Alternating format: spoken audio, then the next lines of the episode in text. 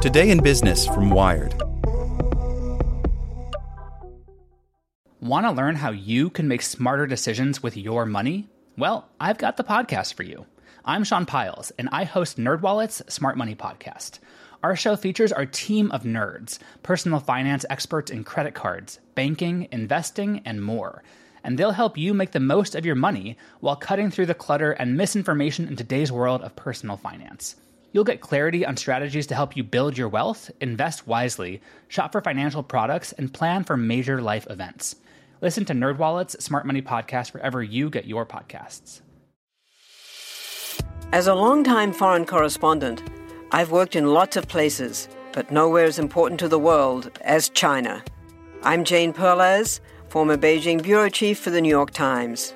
Join me on my new podcast, Face Off US versus China, where I'll take you behind the scenes in the tumultuous US China relationship. Find Face Off wherever you get your podcasts. Welcome to the spoken edition of Wired.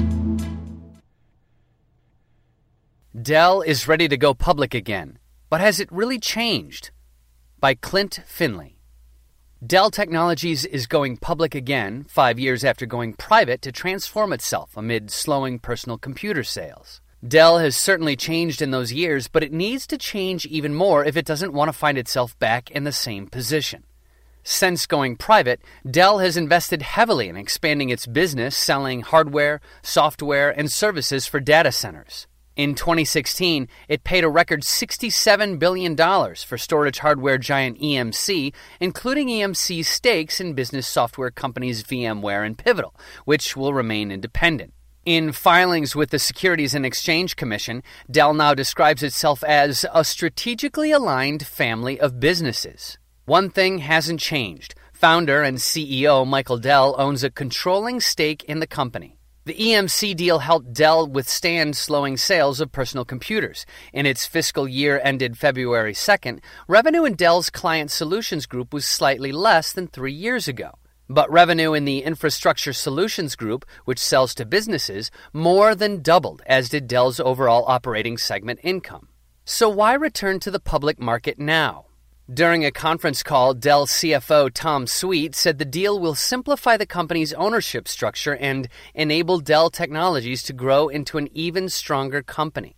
Dell is going public in a relatively strong position, says Craig Lowry, a former Dell executive who is now research director at industry analysis firm Gartner. But there's a good chance it won't be in such a strong position in the future as cloud computing eats into its data center business.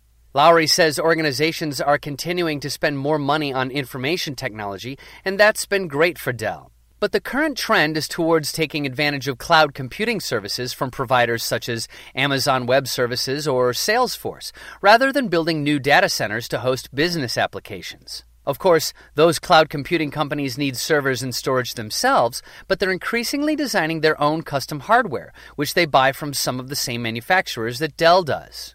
Lowry says there's little opportunity for Dell to get back into the market of selling servers to cloud computing providers. Dell's software business should, in theory, help make up for that. But it has trouble on that front as well. VMware led a revolution in virtualization, which enabled companies to run multiple virtual machines on a single computer or server.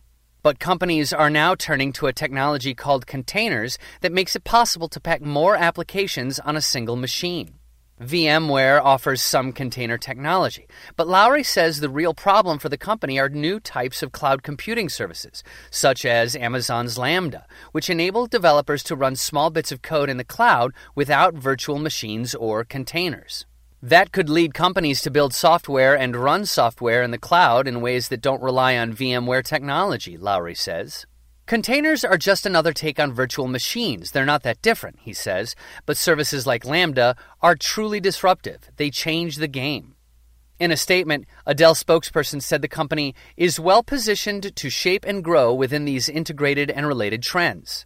Dell's future will depend on catching the next trend in computing. Like many others, Lowry predicts that will be in the Internet of Things, and he says Dell has some opportunities there, particularly in what's being called edge computing. The idea is that instead of having sensors and gadgets upload all of their data directly to the cloud, some data would be processed either on those devices themselves or on nearby servers before being uploaded to the cloud. For example, a manufacturing company that wants to monitor its equipment might send the data generated by those machines to a server in its factory instead of piping all that data directly to the cloud. Dell and VMware offer edge computing products, but Lowry says it's a very small part of the company's business. To grow, Dell is going to have to work with the cloud computing companies that stand poised to eat so much of its existing business, not compete against them.